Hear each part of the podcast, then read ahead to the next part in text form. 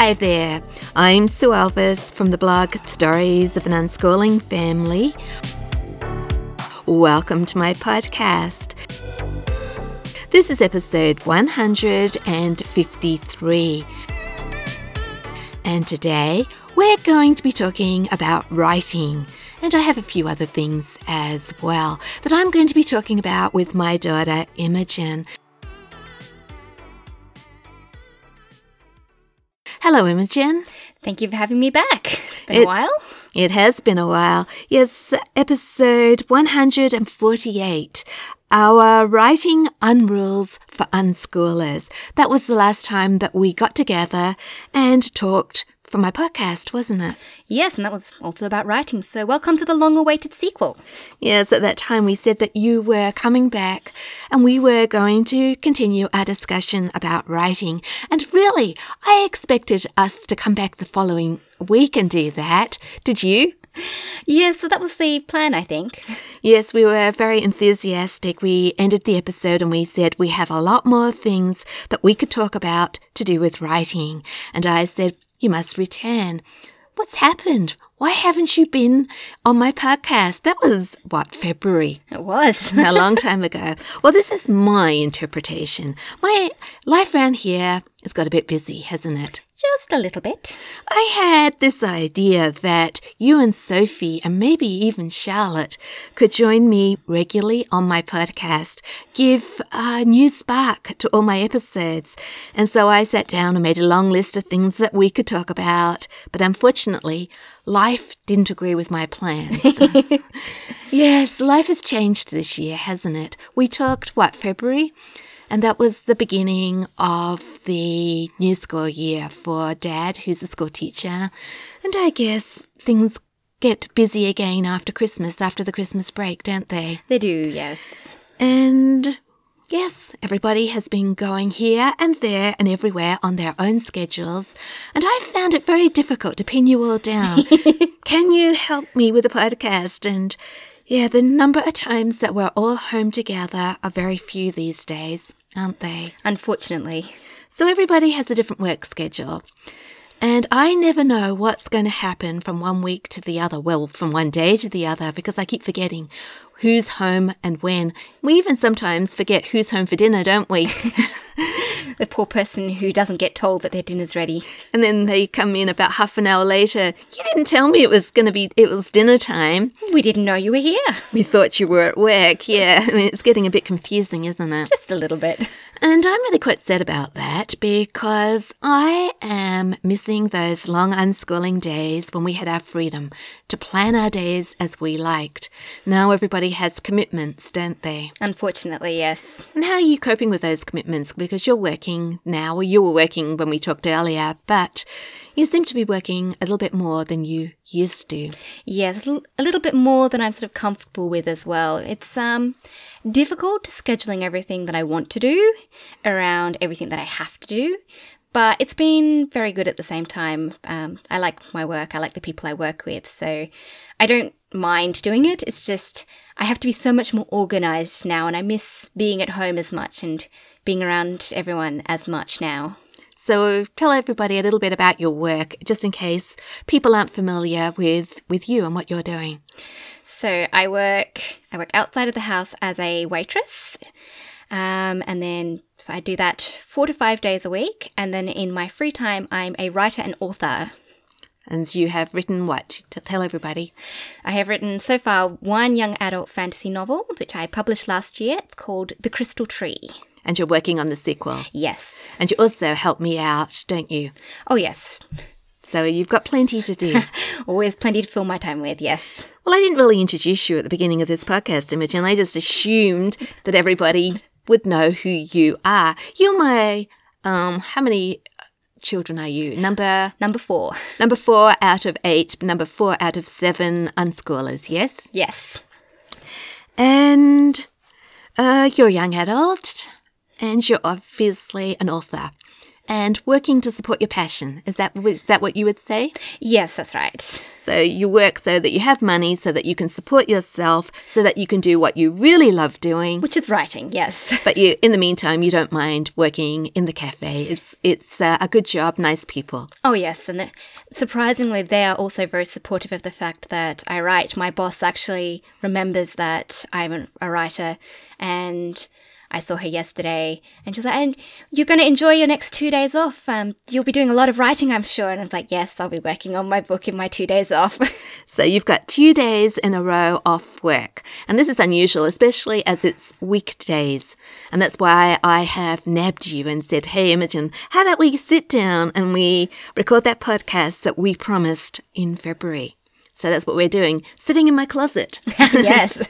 you know, tell everybody that I had to clean it up. Take well, I didn't really clean it up, did I? I just removed all the boxes and put them in the bedroom, and now the bedroom's a mess.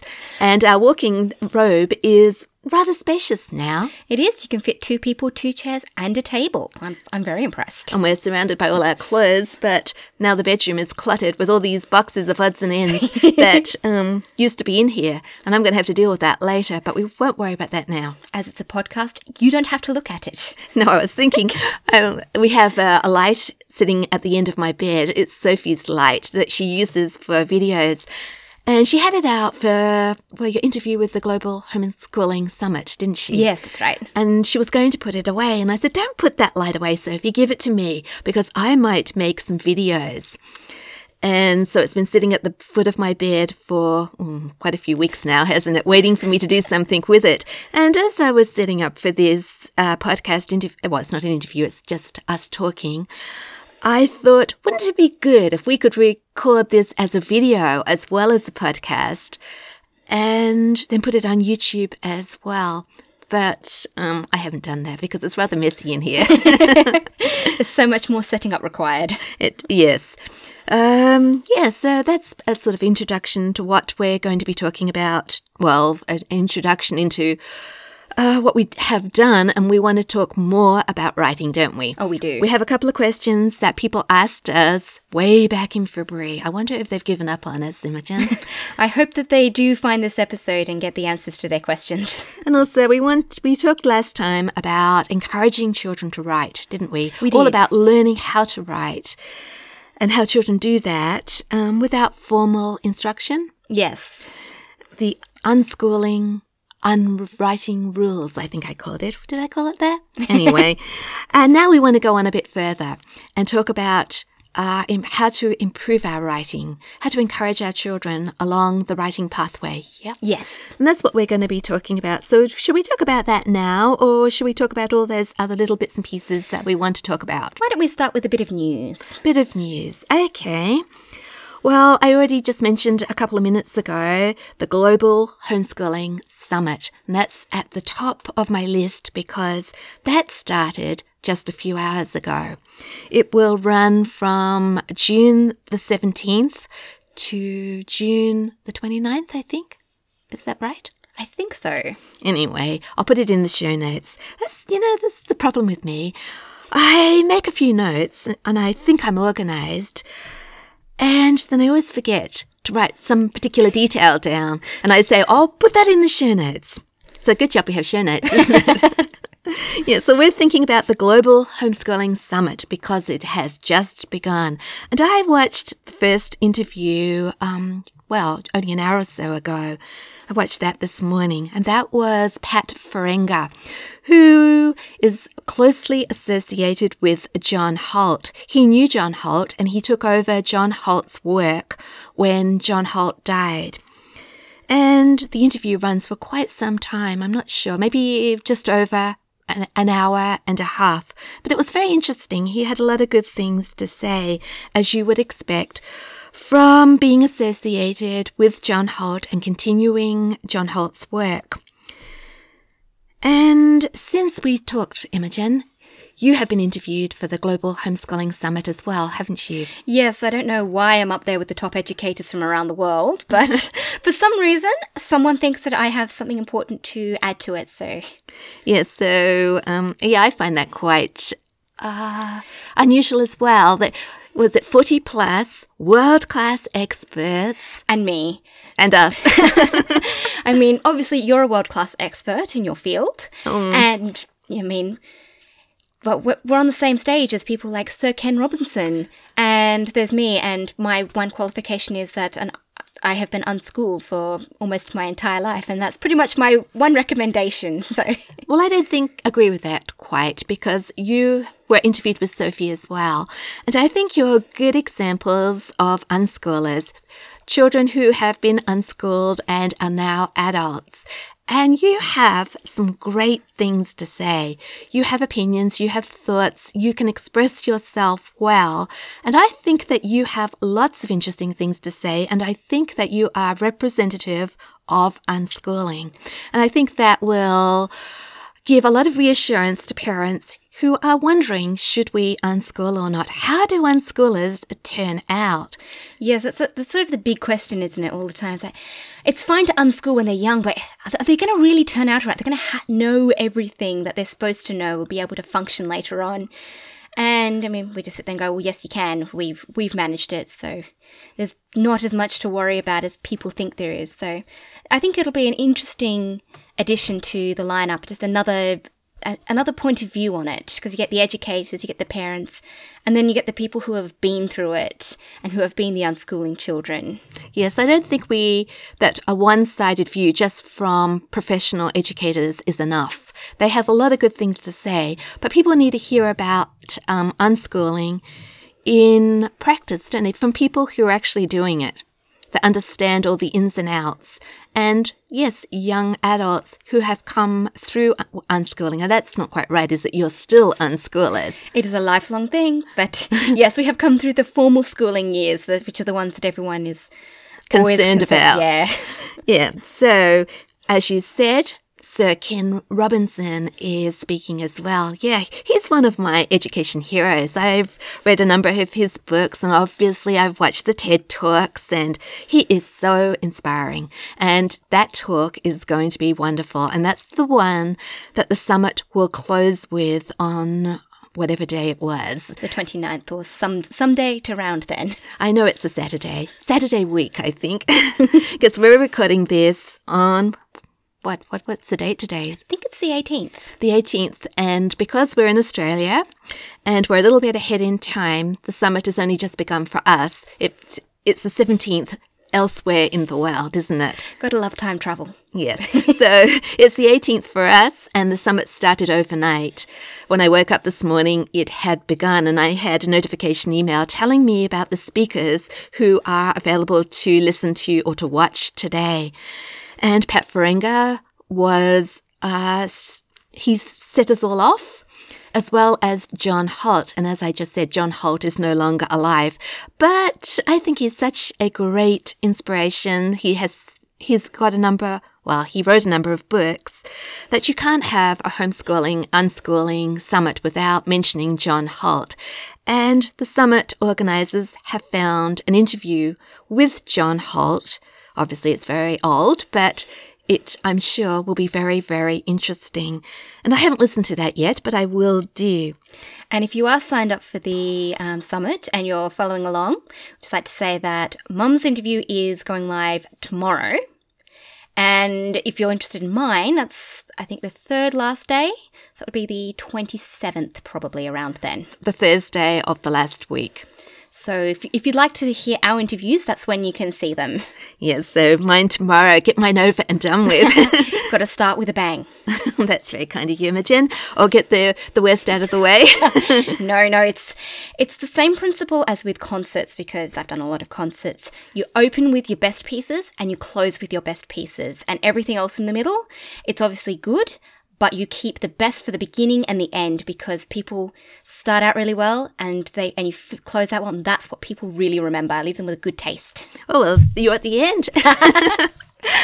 yeah, we're just trying to make ourselves feel better about being amongst all these world class experts, aren't aren't we, Imogen? I know. So tell me a little bit about your interview. You were interviewed by the same person who interviewed me, but I did mine first. You and Sophie uh, were interviewed together by Emily. Now, tell me just a little bit about it. A taster for what people will hear when they actually sign in and follow the link and watch your interview in a week or so? So our interview was all about the young um, young person's experience unschooling. So we looked back at sort of when we were teenagers. Well, Sophie still is a teenager, but she's 18 and I'm 24. So we looked back a little bit and we focused on what it's like to be, you know, in your teens, sort of early to mid teens, which is the time that everyone's worried about and they want to know, um, you know, what it's like going through there. So we talked about issues such as, you know, socialization or what does it look like to be an unschooled teenager? You know, what do our days look like? Um, you know, things, issues that people start to worry about, you know, like screen time, things like that. So we gave the young person's perspective um, and very practically talked about what it's like to be in there and what it looks like when you're unschooling as a teenager, which hopefully people will find helpful because unschooling teenagers, I think, is probably the hardest point because everyone's so worried about where you're going to go. You know, do you have the right skills? Are you going to be able to move out into the rest of the world as an adult and function properly. And hopefully, the perspective we've given will um, prove to people that yes, unschooling really works. Uh, we are capable and we are living as well highly functioning adults. Hopefully, so I guess that when uh, kids get to the teenage years, parents might feel that suddenly homeschooling or unschooling's got very serious because the end well, the end never happens, but the end of the formal schooling years suddenly seems so close, doesn't it? And, and I think parents panic and think, well, I've got to make sure they're set up for everything. They've got to be ready for life. And I think one of the things I try to impress in that one, from my perspective, is that you can't set them up for everything. The world changes so quickly. What you think is important now is not going to be as important in five years. The jobs that people got prepared for when they were children are not the same jobs that they work now. And what's more important is to, you know, impart a love of learning and this idea that you're going to be learning throughout your life. And it's more important to know that than to have this, you know, perfect education from the school system. Well, I think you actually talked about some of the same things that I talked about. Uh, when I finished watching Pat Farenga's uh, video this morning, there was a few options come up on the screen afterwards, and I could see my face there. And I clicked onto it, and there was a preview of my interview that will be live tomorrow, or when, on the what the 18th, depending on where you are in the world. And it's uh, a one minute 55 second clip from my interview. And I said similar things to that during that. It was really strange seeing myself there. And I'm looking at it thinking, do I look all right? do I sound all right?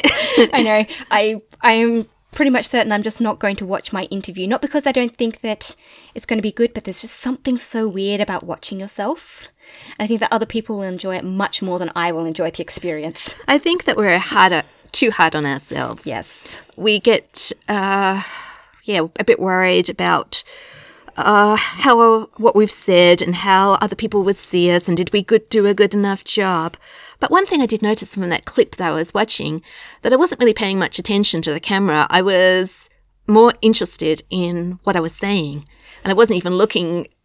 You know, right? Thinking, look, where, where on the screen do I have to look? I was in my own sort of little world, thinking this is what I want to say, and the words were just flowing out anyway. So I hope there's enough of those moments in that that uh, the passion, that's the word, the passion for unschooling will come over. That's the most important thing. Because I think when we're passionate about something, we have no trouble whatsoever talking about it, do we? No. And that's how Emily described yours and Sophie's interview. Because when you came back from uh, the, having the interview recorded because you did that one evening and the rest of the family were busy doing something somewhere else and you re-emerged from your room and I said, how did the interview go? And Sophie said, Emily said we're very passionate. so I think that's a good sign. Because yes. when we're passionate, we share what's in our, that we feel very strongly about. So that's really good. Well, I think we've talked enough about that. So we're hoping that everybody's signed up for their free ticket from for the Global Homeschooling Summit because I think it's too late now to actually sign up. Uh, I got an email this morning. Well, I got, I think, three emails from the Global Homeschooling Summit. One was the link to, one was the schedule, one was the link to today's interviews. And then a third email came through and it said, Good news. We've realized that it's going to be very difficult for everybody to watch every uh, interview on their particular day within 24 hours because the interviews originally were, we were told that t- the, each interview would be free for 24 hours from the time of publishing. And now all the interviews are going to be free for the duration of the whole summit. We've got the whole summit to listen to any of the interviews. And then after the summit finishes, they'll only be available if we buy a premium pass. So, does that sound, did I explain that all right, Imogen? I think so. Okay, so everybody, go check your emails. Make sure you go and watch some of those interviews. And if you're interested in ours, tomorrow, that's the first one. Yes. That's mine tomorrow. That's always assuming, Imogen, that I edit this really quickly and we get it up and out. It could be, it could have already happened by the time. anyway, look for it. It, it was the 18th of June. That's when it's going live. All right, next thing on our list, Imogen. Probably talk about your other big news, which is with your second book. yes, Radical Unschool Love. We got the proof copy yesterday. Oh, it was that was very exciting. I didn't expect it till uh, until next week because somebody had to forward it from a friend, had to forward the book uh, from America to Australia for us because Amazon won't ship proof copies from America to Australia. It's really very frustrating because you want to publish a book on Amazon and you need a proof copy in order to check it before it goes live. You we had a few things we wanted to change last time, didn't we? We did. We needed the proof copy, but they won't ship the proof copies to Australia. So what do you do? You just publish it without a proof copy, hoping it looks all right, or you find a kind friend like we did, uh, and get the book sent to somebody in America. And yes, Van- Vanessa came to our rescue once again, and she posted that off to us. But she only posted it off to us six days before it arrived. And we know from experience that it can take up to two weeks for things to um, arrive from California. But this time, six days. I mean, that was remarkable. Came through the door after dropping Gemma Rose off at work yesterday morning, and you said to me, didn't you, Imogen, a parcel has arrived. And I thought, well, what could that be? It must be know, something we've ordered. I, I didn't even think about my book. And you showed me the thing, and I just couldn't believe it. Radical Unschool Love had arrived. And it looks so good. It, we haven't done the final check through the proof copy yet, but just from looking over it, it just looks so good. And it has page numbers. It does. That was the first thing I checked. Whether it had page numbers on every page and whether the page numbers were, were matching up with the contents list. It's just one of my biggest fears that the page numbers are going to disappear again because formatting certain parts of it was not fun.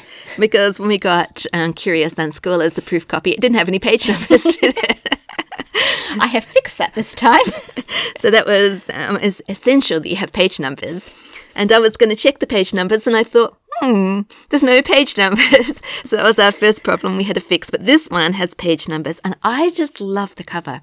Charlotte did the cover for us, didn't she? yes. And Imogen suggested that we get it printed in matte rather than glossy. And wow, that's just been such a wonderful decision. It feels wonderful and looks wonderful, doesn't it? It does. There's something about a matte finish and like the feel of it that just feels so good in your hands. And it's coral pink. And it matches the beautiful orange, doesn't it? Shall I tell everybody how I came up with the colours? Yes, you should. Well, I Goog- I was trying all sorts of colours, uh, just playing around on Canva with different colours. And in the end, I thought, well, what do I do? What do I do? How do I know what's a good colour? So I Googled um, colour trends for 2019.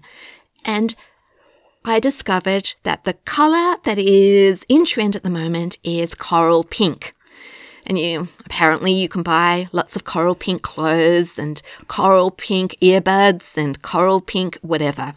And I thought, well, coral pink, that might be a good color for my book. So then I Googled co- coral pink palettes. And I came up with one and it had the orange on and the, the coral pink and a couple of other colors. And I thought, well, orange, penguin uh, uses orange. So that's been successful for penguin. I'll use orange as well for the first book for Curious Unschools, and we'll use the coral pink for um, Radical school Love because pink and love, I thought. Is that a good association? I should think so. And so the books match, don't they? They do. And it looks so nice to see the two books together now, the um, you know, the completed duology until you want to add some more books. yes, Which I'm sure that will happen in the future. It just feels so wonderful to have the two books together, and they're both thick books, aren't they? Oh yes, you're getting your money's worth when you buy one. It's not it's not one of these thin pamphlet pamphlets with like 14 pages. You're looking at 400 page behemoths here. And they're big books, um, 9 by 11 inches, I think. The, Yes. What, a big format. And yeah, a, bit, a, a good read, hopefully. So that's uh, Radical Unschool Love. So all I've got to do now is read that book through, check for any overlooked errors. I've been through it so many times, but you know, always find one more.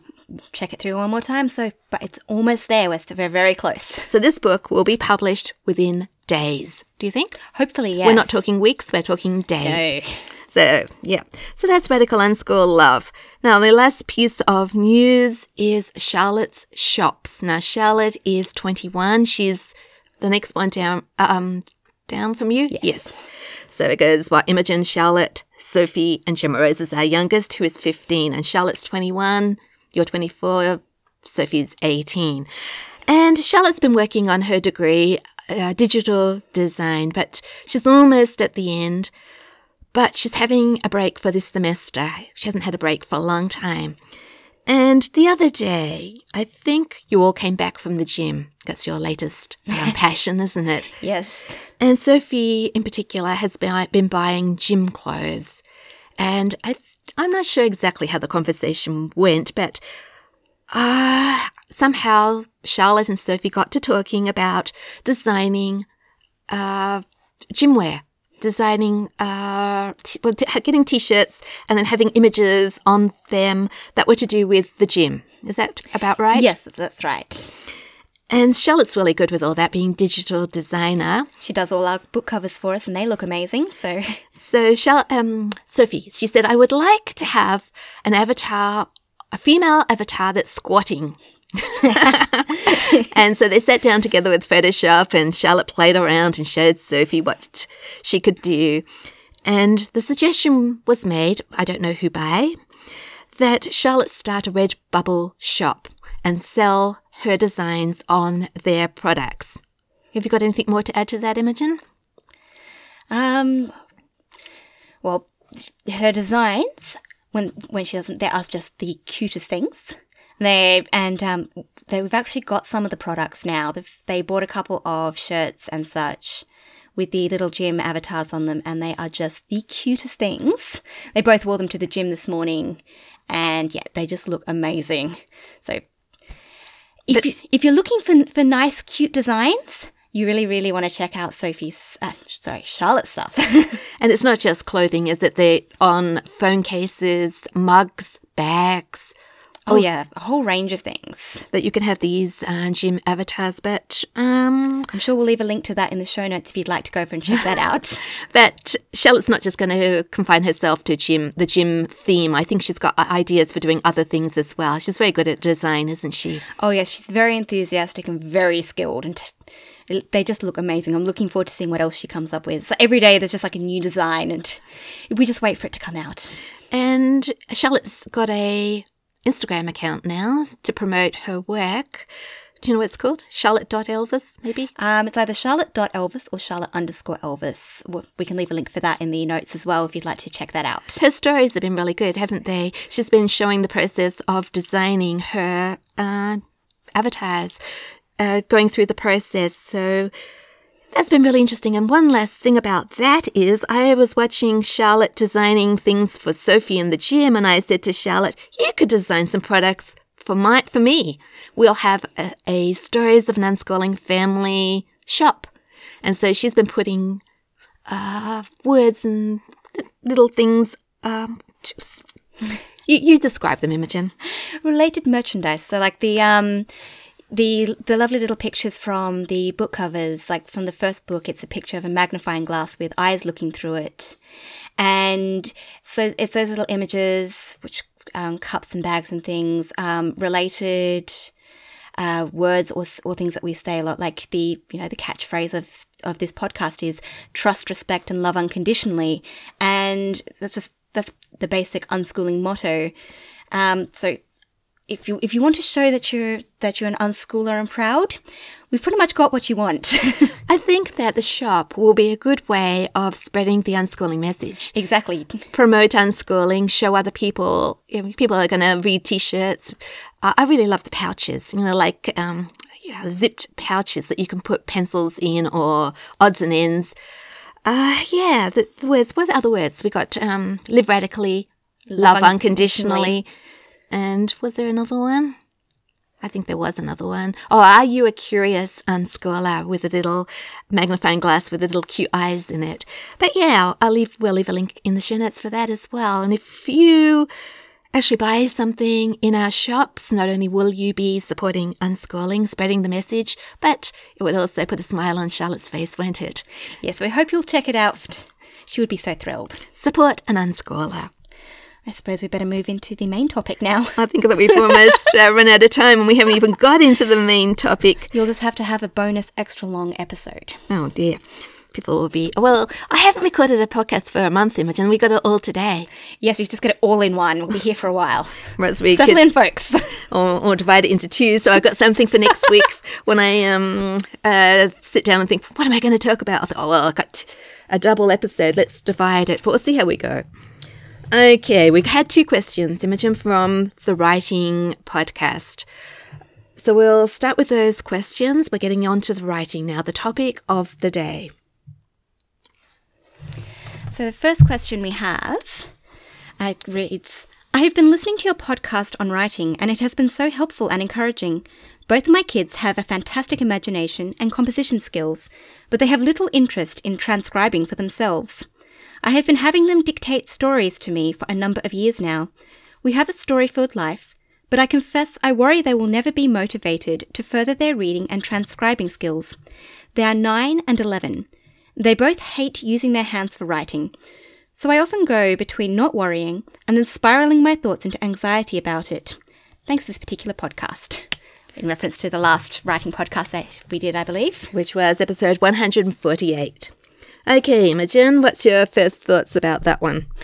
Well, my first thoughts about that one is they're 9 and 11. So they're at an age where they're still, you know, they don't necessarily want to be independent yet.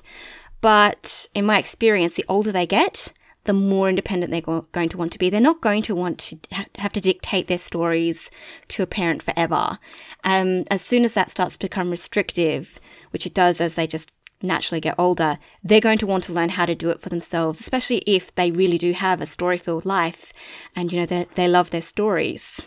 So when you've got something to say, you're going to want to write it. You, you, nothing's going to stop you from sharing that. Exactly, but their outlet now is dictating it, but that's not going to be what they're going to want to do forever. They they will want to be independent. Do you think it's a bit like reading? A child might be quite happy to be read to for a long time, and then it goes too slowly. The It parent does. isn't available as often as the child wants, and then they pick up the book for themselves and they're off. Yes, so because they're only nine, and- nine and eleven, they're going to want to be more independent, just in and of themselves. It'll, it's just a natural progression. Um, but if you want to encourage them to be more independent now, there are other ways of doing that as well. Um, I mean, they dictate to their mother now, but they could use a dictation software, so um, speech to text, which will allow them to still dictate it, but it takes out the step of someone else having to write it down. Um, so that might be a way of pushing them a little bit towards independence so that they're not always relying on having someone else do it for them if they're not ready to write them write it themselves. I used uh, a speech to text app while I was writing my books because what I wanted to do was get some information off my podcast to turn them into stories. I didn't uh, publish or I, I wanted I wrote the stories. I didn't do it word from word for the podcast, but I wanted the raw material from the podcast to turn into stories, right? Yes. For the books. And I thought the easiest way to do it is to sit there and listen to the podcast. And as I'm listening, to say it out loud into an app that does speech to text. And then I had all the words, which then I played around with. I had it all in front of me rather than just make notes. Yes, and I've used um, speech to text as well in the past, mainly because I have problems with my hands sometimes, and which makes typing difficult. And at those times, I've switched to dictation because when it's hard to write, speech to text works perfectly. So, speech to text apps and software is a thing that adults use a lot, isn't it? It's not like we're doing second best here. No, it's it's it's a great way of getting stuff out quickly, um, or just without having to type everything. So it's a great option if kids prefer to dictate and you'd just like them to be a little bit more independent with their stories, or they want to do it themselves without having to involve another person. Yes. Um, and then part of the question said also that they hate using their hands for writing. And it could be helpful to experiment with different um, ways of writing because they could write with a pencil or or they could write on a computer using a keyboard. Um, they could try using a touchscreen if that's you know if, if if they prefer doing that because a lot of children especially are actually very used to using touchscreens. It's I mean like for children in my dad's primary school, a lot of them are far more used to using touchscreens like phones and such than computer keyboards. And when they come up against a computer, it's like, oh, well, what do I do now? So finding somewhere that they might be more comfortable writing by themselves. Um, even an old fashioned typewriter might uh, attract some writers. Yes. It's a novelty, isn't it? I remember, well, years ago, we didn't have computers, but Duncan, who's our second child, he used to write a lot of stories on the typewriter. He just loved sitting down there and you hear the ding at the end and whiz, the, the carriage whizzes across. It uh, is a fun way of writing, isn't it? Yeah, so finding um, a way of getting them to write it that they actually enjoy because if if they like the process of writing it down, if you can find a way that they enjoy that, that might also encourage them to write a little bit more independently. And it's not as if uh, pencil is a superior method of recording, is it? No, and it's not like a computer keyboard is better than using a smartphone or a tablet. It's just whatever works to get words down and whatever they feel happy using. They're all tools. Exactly. Okay. And I have a note here, Imogen, about audio files for Evernote because I think what I was thinking about at the time when I wrote these notes was that some parents worry they don't have any writing to show uh, for their homeschooling records. If they have a visitor come from the education department who would like to see what uh, their kids have been doing, what they're learning, and they have no written, um, you know, paper things. They don't even have anything on a screen to show them but you can record audio files. Yes, and those would be perfect just for putting in some records somewhere. Yes. So dictation, you can turn those into files, ad- attach them to your Evernote records, and the authorized person from the education department can actually listen to them. And as a note to that, that's actually a method that's used by regular teachers as well um, for children who can't write very well or who have trouble with it. Is they will actually record them using audio or, vis- or video. So it's actually a really good way of doing it. So we heard had some barking there, didn't we? that was our dog Quinn. Someone's come through the front door and she is telling us that there's somebody entering the house, which is useful at night, isn't it? Not very useful when you're doing a podcast. She doesn't understand she's got to be quiet. All right. So do you think that question was answered, Imogen? I think so. Okay, we have another one here. So the second question goes I have an eight year old boy who is an avid, confident reader but cannot write with um, due to motor skills and confidence. So, some suggestions on that. Okay. So, again, um, with the motor skills, it's it would be worth possibly investigating other ways of getting you know words out if they find it very difficult to for example use a pencil does typing work better does dictation work better um, just finding the way that's comfortable to get the words out for them if they have, especially because of motor skills problems. So the he's an avid reader. I think that's a good sign because we were talking about how you start off as a reader and then you want to emulate your favorite authors. It gives you an incentive. You see the writing in use, don't you? Yes, you read and then you write. The two are so linked. So being an avid reader is a good sign there. Um, now, confidence. You were talking earlier about when we were discussing this podcast about trust. Can you talk about that? Yes. So, um, a lot of people are not confident in their writing because they're afraid of what people are going to say when they read it. So they have, you know, they want to write something down, but then they have to share it, and that's incredibly scary. And they're not always confident in their own abilities. And especially for children when they need to share writing, you know, as part of their schooling. Um, you need to be able to build up trust with your child so that they feel happy sharing their writing with you because writing's a really personal thing. And a lot of people, when, you know, someone shares writing, especially someone younger and they're doing it for, you know, it's, it's got to go for their homeschooling records or something, you know, they'll want to use it as a teachable moment. You know, this is good, but you could have done this. This is good, but you misspelled that word. And there's nothing that shatters someone's confidence confidence so quickly as when they bring out something that they've written and they're really proud of. And it's like, it's great, but that but just kills everything. So, my suggestion is certainly to begin with, don't make them share their writing if they don't want to.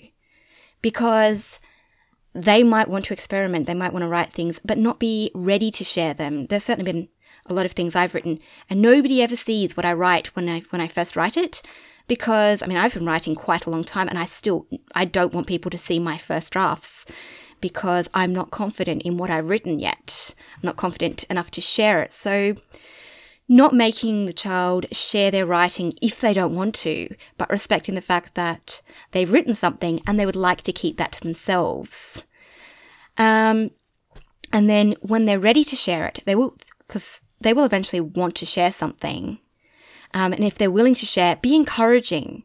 And rather than, you know, that's great, but you know, just be really encouraging and point out what they're doing really well and what you actually like about it and be specific. Very specific. Because if you're just like, oh, yeah, that's really great, um, but you don't, you know, you don't engage with it further than that, they can tell that you're not really looking at it, you're not really interested.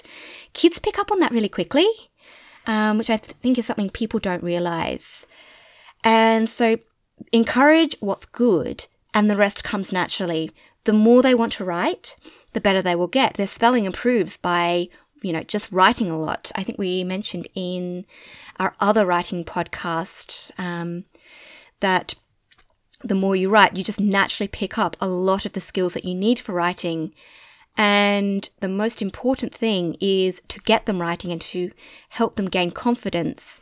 And then if they need help later on, they'll, you know, you'll have their trust and they will come to you if they need something, you know, to help them get better because if they love writing and they do it a lot, they're going to know when it's not good enough for them. You know, the more they write, the more they want to write better. So you don't need to tell a child you're going to have to improve this. They will find that out for themselves. They, They'll have that desire within them that they want to improve. Yeah, you just keep encouraging them to write and write and and they just want to get better because if writing is something you love, you want to be the best you can at whatever you love. What I think gets in the way of encouraging kids to write at their pace is homeschooling records and having to answer to educational authorities because writing is one of those things that is assessed. Uh, it's almost like if our kids are good writers and you can present a nice piece of writing to anybody that's uh, judging your situation, whether it's the education authority or whether it's other family members who are not sure about homeschooling, whatever, if you can present a nice piece of writing to them and say, look what my child is doing, it's impressive, isn't it? Mm.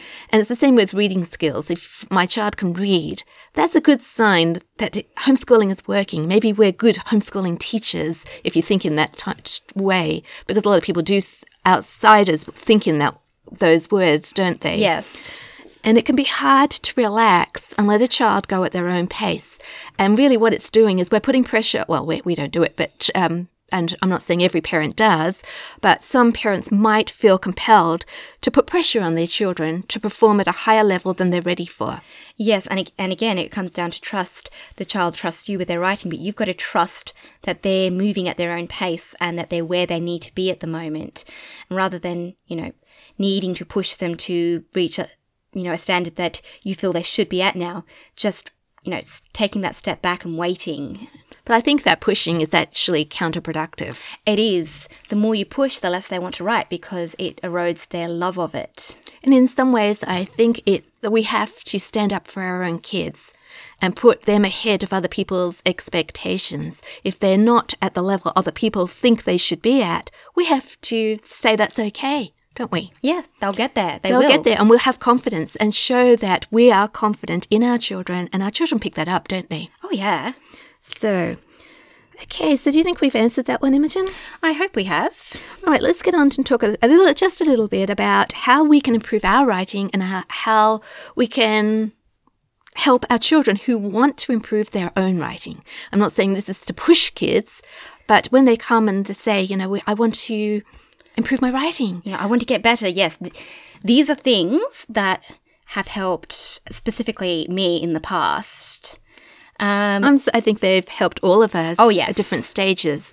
They're things that any age person can use, aren't they? Oh yes, because writing for us has been a real family thing, and we've all wanted to improve our writing. Right from Gemma Rose when she used to write when she was seven.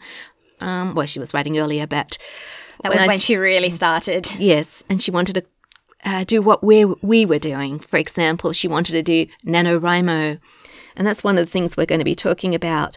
So, my first thing I got on my list, Imogen, is that if we want to improve our writing, it's good to get together with other writers because that's inspiring, isn't it? It is. You learn so much from being with other writers and also gives you a lot more confidence in yourself as a writer and you're ready to, and you know, it, it inspires you to do more for yourself. Um, I've been part of writing groups, oh, for goodness knows, like eight years or so now, for a very long time. And I've always found that I do more and I do better when I'm with other writers and I can talk to other people about what I'm doing. And, you know, if you want some help or some ideas, you can talk to other writers and get suggestions. Um, if you feel confident enough, you can share your writing with them and get feedback or just encouragement. There's nothing like having a community around you to really push you to improve and experiment more and have more confidence in yourself as a writer. It's like it's sharing a passion, isn't it? It is. It's much more enjoyable when you're doing it with other people. I mean, you have your times where you don't want to write with anybody and writing is a solo thing, but having that community there as well makes a huge difference. It does. Okay, so tell us some about some of the things you're connected with or you have been connected with. Um, so f- one of the big ones for younger people, especially, and if any young person is out looking for a good place to find community, is I would suggest the Go Teen Writers community, which is set up specifically for teenage writers. So, you know, all the way from like 12, 13 um, up. So they have a blog which they share writing tips on. They've run writing competitions in the past.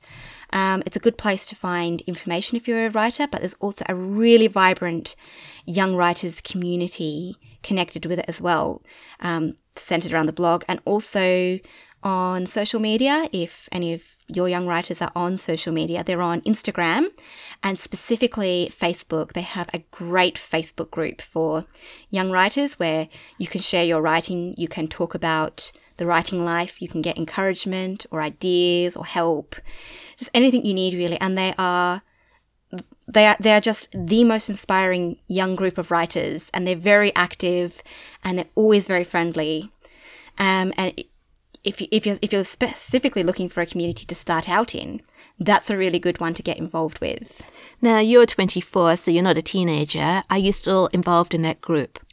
I am marginally. They they don't age you out because I joined obviously when I was when I was a teenager and they're not going to push you out just when you age out. Um, I naturally have moved away a little bit more because I'm at a different stage, but I am still connected with them and I still find it very helpful and very inspiring to be part of that community at times. Age out. That's well, a funny word. It makes it sound so old. It does, and it and it's a very strange feeling because I just didn't I didn't really notice the fact that I wasn't a teenager for quite a while. but you think because it's a teen writers group that when you stop being a teenager and some people have been concerned about this like well I'm not a teenager anymore should I be leaving the group? And specifically they say no it's fine for you to be there. You know if you've been a teen writer you can stay because you can add to what the teen you, you know the community around the teen writers you're a little bit ahead and you've got experience that you can help with as well that's a really good idea, isn't it? So, more to do with mentoring the younger writers? Yes. So, if you're above a teenage and you want to join now, you are very unlikely to be allowed to. But if you have been teenaged and you're getting a bit older, you still have something that you can add for everyone else. It's, you can give back to the community. I mean, you also you've been in the community as a teenager, so you know the ins and outs of how it all works yes. and everything. Okay, now there's also a book with that community, isn't there? Yes, so the Go Teen Writer, the people behind Go Teen Writers have put out a book on writing for young people. Um, I think they released a new version of it, which I can't remember what it's called, but the old version was just called um, Go Teen Writers, and it'll be linked on their website, which is goteenwriters.com, I think. But we'll put in the show notes as well. Yes, and I have a copy of it and it's just a great resource for young writers. Um, all about you know writing, editing, being a young writer. So if you're looking for a book, a book on writing for specifically for young people, it's an excellent one. And I'm going to spell that out because with different accents, sometimes I can't pick up other people's accents. And I, you say go, what's go? You know, just in case, it's G O, as in like go and come. Go teen writers. Yes? Yes. Because when we say it quickly, maybe some people can't quite uh, hear what we're saying. Because, um, yeah. Yeah. So another big place, and this is where I found a lot of my writing community, is NaNoWriMo. We've all been involved in NaNoWriMo. Because I've years. even have. Oh, yeah. because I think I was the first one to join. Yeah, so we all, I think we all started same year, but it was 2011. That's that was the first year we did it. Okay, all together, and you've done it every single year since then. And I've opted out the last few years, but I actually I think wrote three books through NaNoWriMo. Yes, um, and NaNoWriMo is just a great place to find other writers, just all ages, um, all areas of interest. So you know, if you're looking specifically for say people who write fantasy or science fiction, and just people from around the world. Um, NaNoWriMo, can we go back a, a, few sentences and maybe tell people what it's a funny word, NaNoWriMo. Yes. What does it mean? So, NaNoWriMo stands for National Novel Writing Month, and it's a writing event held every November where writers from around the world um, come together and each try to write a 50,000 word novel um, across the month of November. So 50,000 words in 30 days. And it's called National Novel Writing Month, as far as I remember, because yes. it began in America and it was national to America and then it spread throughout the world and they kept the same name. Yes, it started back in, oh, very long time ago, like 1995 or something like that. I don't remember the exact date, but it was, you know, like 20 years ago or something. And, and, and it was like 20 people just decided, we're going to try and write a novel in a month. And they picked a book off the shelf and um, you know, it was just an arbitrary book. And I was like, how many words are in this novel? 50,000? Okay, we're going to try and write 50,000 words in a month. And I think about three of them managed it in the first one. But it has just grown and grown since then. And there are hundreds of thousands of writers who participate every year. And there are also thousands of books that have been published because of NaNoWriMo. Yes. And you wrote yours through NaNoWriMo, didn't you? Yes, I did. And as I said, I wrote, um, I think, three books through it as well. And there's a Young Writers Program, isn't there? Yes. So the Young Writers Program is connected with NaNoWriMo in that it's the same event. It's still run in November, but it's geared at young people. So, you know, preteens, teenagers. Um, 13, I think you can move up to the NaNoWriMo. Yes. So you have to be 13 years old to do, or to, certainly to sign up to the main NaNoWriMo site. Um, but you can do the Young Writers Program, I think, from pretty much any age. I know Gemma Rose started at seven. And the, the great thing about the Young Writers Program is that, unlike the adults version, you can choose the target that you want to write for the month. So it's it's no limit for as few words as you want to write. I think one of Gemma Rose's first goals was like a thousand words in a month, and she, I mean, she smashed it. She was she was so proud of herself, and now she can write, you know, two hundred thousand. Yeah, and and she makes it look easy. Um, but especially for young people, fifty thousand words is a lot of words, and having the Young Writers Program is a good place to start. And they also have you know, communities for young writers. So they've got their own forums where you can go on and talk to other young writers um, in you know, a very safe space and connect with other people who also love writing. And you can belong to those uh, groups or you can ignore them if you don't want the contact with other writers, can't you? Yes. It's not a, an, an essential part of the whole thing, but if you want to write with other people and follow along and get some tips and encouragement along the way, there is that social aspect as well. Yes, I think the first couple of years I did NaNoWriMo, I did that completely solo, apart from obviously the community of family. And then a couple of years in, that was when I felt comfortable enough to go out and start talking to other writers. And it was really worthwhile. Okay, now my next uh, point is Camp NaNoWriMo. Explain the difference between Camp NaNoWriMo and NaNoWriMo. So, Camp NaNoWriMo is another version of NaNoWriMo run by the same people, but it's run in April and July, um, which it's and it's basically like the summer camp version. Um, it's more flexible, so you don't have to, to write a 50,000 word novel in the month. In fact, you don't have to write a novel at all if you don't want to. Um, you can set your own target goal. So I think it's between if, if you're writing words, it's, it's somewhere between like 10,000 and 1 million words. And yes, I have known writers who have written over a million words in 30 days, and I don't know how they did it, and it's not me. Um, and you're a prolific uh, writer as it is. So. Yes. um, but you can also do so. You could you could write poetry or a screenplay if you want to do some other sort of writing. You could edit novels. I've done a lot of that in the past, and you set a page count for how many pages you'd like to edit in a month, rather than you know how many words you'd like to write and it's a lot more flexible and a lot less daunting because a lot of people are put off NaNoWriMo because 50,000 words is just so many words. And basically, you could do this and say, well, I want to do 30,000 words, I want to do 20,000 words, and just give your, ease yourself in and, and give yourself a challenge without having to take on something that is just so daunting. So Camp NaNoWriMo, the next one begins in a couple of weeks' time. Yes, so 1st of July is when the next session starts. So if anybody is interested in getting into NaNoWriMo, that's a good time to sign up and see what it's all about. Yes, it's a great place to start if you've never done a NaNoWriMo before. And I suggest, because this worked for us, do it as a family. Oh, yes. Family community is the just the best way to do it because then you're all in it and you're and you're all encouraging or commiserating. You know exactly where everyone is, and it's if you don't have a community of outside writers, I mean, even if you do, just having people around you in your immediate area who can who you can talk to about things and are doing the same things as you are is just so motivating. It is. It's really good fun when you do it together. But if you have a child who would like to do it but is a little bit apprehensive, why not do it as well? You know, parents and children and support each other and learn about it together. Yeah. Yeah, and especially if you start in Camp NaNoWriMo, you can you can pick your own goal so that you're not having to you, you know, you can do something that's manageable for you. All right, Imogen, just before we leave NaNoWriMo, a couple of tips for people because I have noticed that a lot of people start NaNoWriMo and they have loads of enthusiasm. They're going to write a novel and give it their best, and they're all excited. And by the end of the first week, they've given up. Oh, yes. That, that's that's a, a very common story, isn't it? That first week sees so many casualties. And it doesn't have to be that way, does it? No.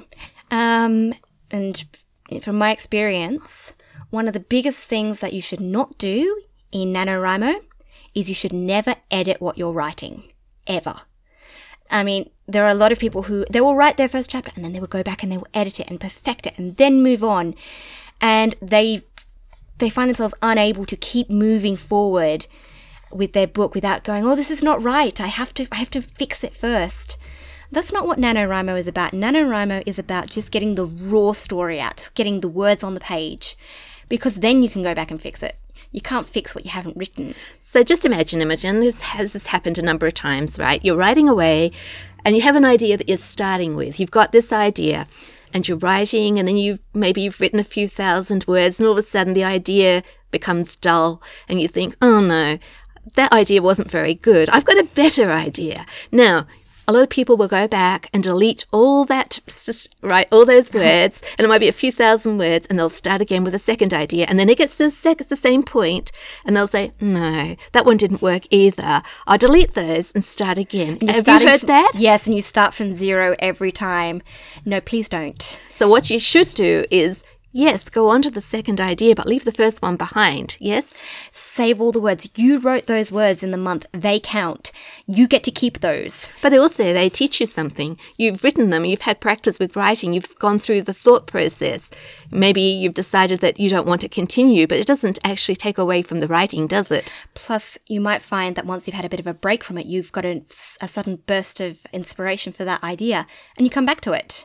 Nothing you've written is ever wasted, whether you come back to it or not. It do- this novel doesn't have to be one document that goes from start to finish perfectly, does it? No. You have lots of false, uh, go down false uh, pathways along the way and come back and You, ex- you just experiment and you just keep going. Yeah, that's what it's all about. But I have discovered that if you keep on writing and you're not tempted to go back and edit and delete, which is the worst thing, Please don't delete. no, all of a sudden you get into your stride, your rhythm, and the words start to flow. And I get excited. I think, look, the first part was rubbish, but yes. just the fact of keeping your fingers on the keyboard or whatever, your pencil, the keyboard's easier when you're doing NaNoWriMo, uh, all of a sudden the thoughts start flowing. You've got to get into it. It's like anything, you've got to warm up.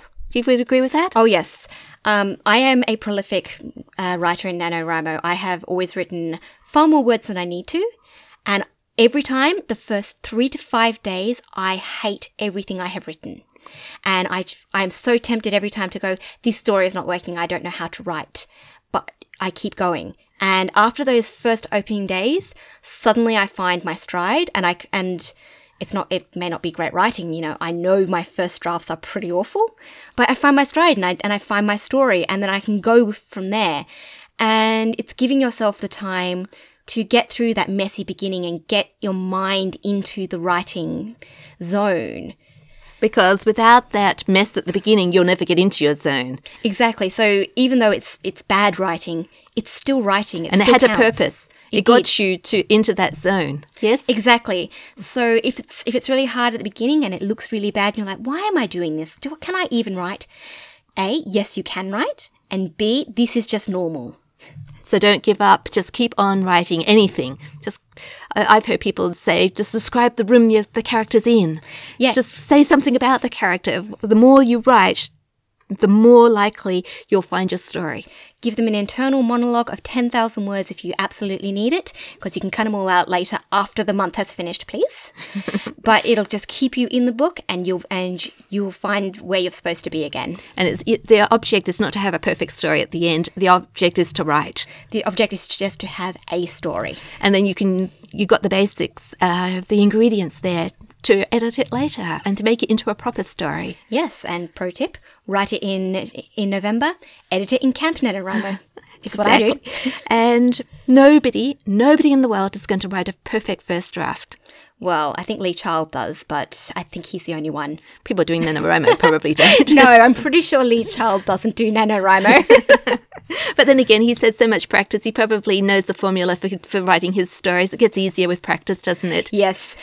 No one's expecting you to write a perfect No, novel. no. And nobody is ever going to read it. No, you don't have to share it with anyone. Even when for your word count, you have to, I think, don't you have to enter it, uh, copy it, and then enter it into some.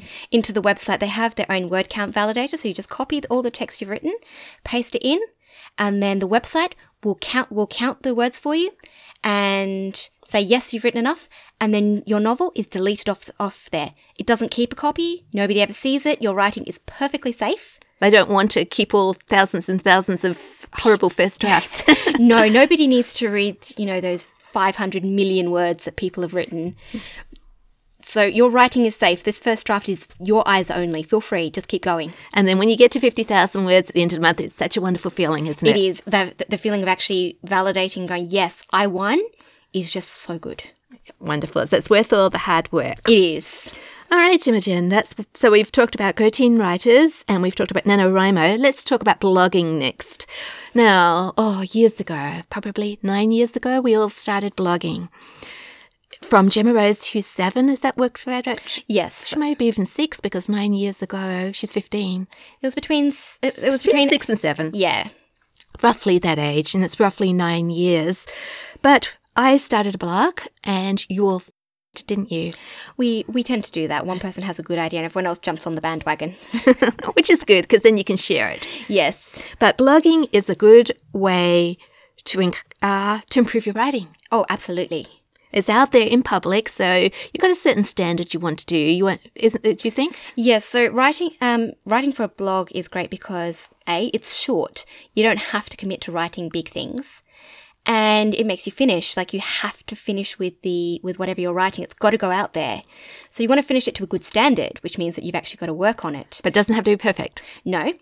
And you actually have to say, yes, this is done because then, because a lot of people will write and they will just work on one thing forever because it's not perfect and they won't share it unless it's perfect. It's never going to be perfect. There is no published book out there that is absolutely perfect. Um, so what it forces you to do is just say, this is finished. I'm ready to share this. And then it makes you move on because the more different things you write, the better you get. And the two things about blogging which are good um, are it's real work. Yes. So you feel like I can remember the younger girls saying once, well, what's the point? Not that we've done it, but what would be the point of doing writing exercises? Yes. Because you just, mum looks at them, shoves them in a folder, done. But what's the purpose of it?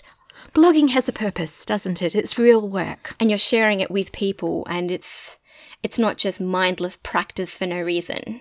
Yes, you learn as you're doing it, aren't you? Yes, and if you do things for a reason, you remember better. And the other thing is that you can, again, meet up with other writers because of the blogging community. Yes, and the blogging community has been great. It's been one of the big communities that got me going with writing. So you, you write your own blogs, you can read other people's blogs, leave comments, and they're very supportive and encouraging. Okay, so blogging. Um, you can blog on Blogger for free without ads, I think, and you that's where we started. I'm on WordPress now. You're on WordPress, aren't we? We've got our self-hosted uh, blog, so we're in more control than we used to be. But for writers starting out, I would recommend a Blogger blog. Yeah, blogger blogs are very easy to set up and run. Um, you can also do a free blog on WordPress, but they do put their own ads on it, which um, you, you It's a bit uh, frustrating. You don't know what ads are going to come up. yes. So personally, if you've never blogged before, I would recommend Blogger because it's simple, it's ad free, and it's just it's just the easiest one to use if you're going to just start out. And if you become a serious writer, I would suggest a self-hosted WordPress blog like we've got you because can- you have more control. Yeah, and, and you can move your entire blog over to self hosting without losing anything. So it's always an option for much later down the track when you're ready. That's right. You can move between platforms, but yes. And um, to have a blog, I think you've got to be 13 to get a Google an account. But uh, you can have a blog for your, a child under a parent's name. We did that for a long time. Yes. Gemma Rose had a blog, but I was the account holder for her. Yeah? Yes, that's right. So anybody can blog. Though I know some people don't actually put the right details in their Google account. Yeah, please don't do that. We do we do not recommend lying about your details. No, because they, uh, oh, it was years ago, uh, Google started cracking down on people who were signed up who were under 13. And they actually deleted a number of young people's blogs because they weren't old enough. And we actually copied and pasted all Rose's blog into another blog under my name so she wouldn't lose all her work. But they didn't actually delete her blog, but they did it for a number of young people. I think, you know, things change in their policies. And she was allowed to sign up. She didn't do it illegally, but they changed the rules. yes. So, anyway, the rule is you have to be 13. Okay, finding your voice, Imogen. Finding your voice um, in writing. Uh, well, blogging is a great place to do that because you're you're writing a lot and you're honing your your own voice, and just in general, you just write a lot and you find what you like to write. Um, you experiment. You a good a good thing to do is find books that you like to read and that you really like the voice of, and you know just experiment and see what they're doing that you like. But also be yourself. Or yes, um, but don't don't be afraid to experiment and see you know what what things do you like writing about? How do you like writing? What attracts you to books? You know, and just doing lots of doing lots of experimentation and then just writing a lot and not worrying about it because the more you write, the more you find your own style and your own voice, um, which is it's all to do with how you write and what you write, and you'll figure that out as you just Right. So you would say that it's quite all right to copy somebody else's writing that you like to start with. Uh, you know, you could do your own version of your favorite fantasy novels, that sort of thing. But gradually over time, you will develop your own style and your own voice. That that's not going to be where you stay. No. Um, and emulating other writers is a great way to learn what they're doing and how it works. But you're never going to stay there. Um, at one point in my writing, I was very attracted to the books of Rick Riordan. He has, he, he really nails just this funny, um, likable young teenage voice. And it was so humorous. And I, and I really wanted to write like that. Um, at, and I copied that for quite a while. Just trying to figure out, you know, how do I make this sound like, you know, what he does? And I don't write like that now. Um, you know, I, I emulated him and I picked up some things from what he did. And then I moved on because. You wanted to be you. Exactly. You get confidence, I guess. You just find out what they're doing and then you incorporate that into whatever you want to do next. Emulation is a great way to learn, but you're never going to be satisfied staying there. Um, so you'll copy for a bit, but you will find your own your own stride and you'll, you'll pick up bits from other people, but it, it will become you. Even when we're not writing fiction, just say we have a personal blog. I still think that we need to find our own voice, even when we're being ourselves. And a lot of people start blogs and they'll do a few blog posts and give up because they say, this sounds silly. Mm, it doesn't sound like the blogs I like. I, I, I'm self conscious. I don't like the way I'm sounding, and they might delete it all and say, well, that was, I can't do this. Mm. But the thing, way to do it is, as you said, just keep on writing, isn't it? Yeah you you grow confidence, you find out what you like to do, how you like to sound. But you only do that by writing. You don't have it. It's it's not something that people naturally know. It's something you've got to learn. So if you're not comfortable at the beginning, that's okay. It's normal you just it just, persevere. Yeah, please persevere and keep trying because you will find your own voice. And then one day, all those uh, early posts will get buried under the pile of good stuff. Yeah, and you can actually go back and delete them once you've got a good sele- selection of posts there. Anyway, can't can't you? Yes, if you abs- if you absolutely can't stand to have them there, but I think people don't even notice. We are more critical of our own work. Oh yeah, other people don't even notice that your voice is a bit off. We, we're just not feeling comfortable ourselves. Yes. Okay, we're going to finish up now, Imogen, with uh, some more resources. Uh, some writing books. If people want to get a book and because we've used books haven't we yes not courses as such like uh well certainly not textbook writing how to write an essay how to write um, you know the novel uh, the novel that they would do say in school that step by yes, step no no we've but there are a number of good uh, writing books written by authors, do you think, that have, know, have, have crafted not from educators, but actual people who are passionate about writing and want to share their skills with a greater audience? Yes. Um, so the books that, I, and when I recommend them, these are ones that I have used myself because I wanted to improve my own skills and I was looking for resources that would help me for that. Um, so the first one would be the Go Teen Writers book. That uh, we talked about earlier. Yes, that we mentioned earlier. And then any writing resource books by the author James Scott Bell. He is, so he writes um, resource books for people who want to improve their writing skills. But he is also an author. I think he writes legal thrillers, but I haven't read any of those. But he knows what he's talking about. He's not an ed- just an educator. Um, two of the ones that he's written that I found particularly helpful are Plot and Structure and also revision and self editing for publication, which taught me so much about editing my own work. Um, and it's specifically geared at people who want to edit their own work, not people, you know, who want to go out and hire an, edit- an editor to help them, which I found particularly helpful. I think we ought to come back another day, Imogen, and talk about self-publishing books.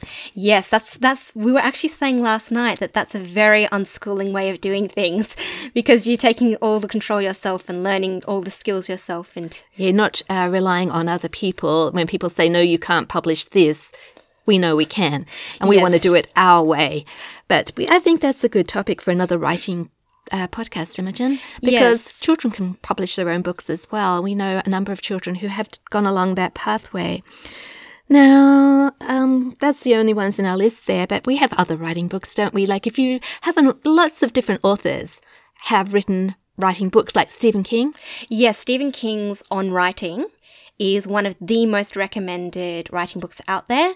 I have read some of it and it's it's less of a how-to craft book and more illustrates the journey of a writer and like Memoir? Yes, it's it's memoir and it teaches you a lot about being a writer and his journey is actually very interesting. He's such a big writer now, but you see where he's come from and it's just so inspiring to read that.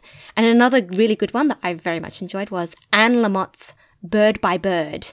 And that it again, it's not 100% craft, you know, this you know the sort of book like this is how you craft a plot, this is how you edit, but it is again part memoir, part book on writing and it is just the most lovely thing.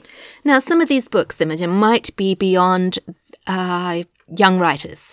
Yeah, Yes. They might be at, at a higher level. But what we have done in the past is that I've read books like these and extracted some of the interesting things and scaled it down so that we can have a discussion and try some things out ourselves. Yes? Yes, like Stephen King's On Writing is a great book, but for very young writers, I would not recommend it. no. But do you remember when we did writing uh, some workshops together, our own little workshops? Uh, you've, I think, in my book, um, Curious Unschoolers, there's a chapter, well, a section about reading and writing. And there's one particular story called A Passion for Writing. And in it, I describe how, I think it was you, Imogen, came to me and said, Do you remember, Mum, how you did some writing with the older kids a few years ago? So that would have been, I don't know who, who at the time. Probably The boys. Yeah, the boys, maybe Felicity. And what I'd done was I'd gone to the library and browsed the shelves and come home with a writing book and I'd read it. And then we sat down together and we worked our way through, not methodically through it, not from beginning to end. We looked for interesting bits, didn't we? Things that that sort of stood out to us that we really wanted to try. So I uh, suggested some areas that we could work on, like active verbs or describing smells. That's one of the things that uh, caught my attention. I said, "What would you like to do?" And I was reading some of the things out from the books, and we had a go at some of those things, didn't we? Yes, and sharing writing in that way is a great way to sort of pick up specific things as well. And why that worked was you initiated it, you wanted to improve your writing, and you thought, I would like to do something like this as a family. And we all did. I did it as well, didn't Yes. we? And we shared our writing as much as we wanted. And it wasn't critical, it was all encouraging, wasn't it? Yes, and it was it it, it was just one of those things where you could trust people weren't just going to tear it apart and go, well, this is bad and this is why. You know, like you like you might get in. Um, you know, a, a, a formal lesson. I mean, I'm not saying that teachers would go, would just go, this is bad, but you're not going to They have a put lots of red marks on. They do. And we didn't have a red pen for what we wrote. It was you wrote something and then you shared it, and then maybe we discussed what we liked about it or what worked particularly well. But it was, you know, it was encouraging and it was a positive, um, it was a positive thing that we were sharing. And it was a volunteer thing. Yes. Didn't have to do it, didn't have to do the exercises, but we're all so passionate about writing and we wanted to improve our skills, and you can learn a lot from other people. Yes. Just, just be, so that's one thing that I have done twice, haven't I, with the older ones, and I did it again with you and Charlotte and probably Sophie. Right. Um, writing podcasts. Uh, yes, we didn't have a lot on our list as specific recommendations, mostly because the writing podcasts I listen to are much more sort of publication heavy because I'm at the stage where, you know, I'm doing this as as an author and I'm trying to follow a career path for that. But one of the ones that I would recommend for writers of all levels is called Writing Excuses. And it's their short podcast episodes. I don't think they go for more than 15 minutes. Um, by well known authors. Um, for example, the well known fantasy author Brandon Sanderson. Um, he is one of the regular hosts of that. And they just break writing down into bite sized pieces of information and, you know, resources. They have a, a little writing exercise at the end if you'd like to try out some of the things that they talk about. And it's a really good place to start if you're looking for a podcast to listen to um, to help you improve your writing skills. But there are so many podcasts out there aimed at all different um, levels of writer. So pretty much if you just Google and and have a listen to a couple and find something that works for you. One thing I liked about their writing excuses, one of their seasons takes you from the uh, the idea for a novel right through to the end of the novel, editing it. So the whole season is step by step working on a novel. Yes, um, and they actually often have a season theme. So if you go to their website, you can browse the pre- all the previous seasons and find one, and find episodes that particularly call to you, or listen to like the entire season on how to write a novel, um, which is it's it's great just to be able to browse through and find something that you're interested in at the moment. And sometimes the homework or the exercises at the end, they are quite appealing. I've uh, actually think thought I'd like to do that. For example, there was one uh, exercise that you took a piece of conversations, prepared a dialogue that you had already written, and you swapped your characters around. And so this person said this, and the second person said this in reply. But then to swap the characters around and then change the dialogue so that it said the same words, but in the style of the other person. Yes, a really good, really good way of learning how to make your characters sound distinct. That's right. How they wouldn't all use the same words, even if they were going to say the same thing. Yes. So that was, yeah, I, I liked that idea very much. I can see that that even though they had homework, it were it's you can take it or you can leave it but some of the things they come up with are very interesting. Yes. It's not just like let's punctuate this sentence. That's not the sort of homework it is. No it's it's very creative and it's very appealing. So that's also a really good place to start if you're looking for um, something to specifically practice. Okay then.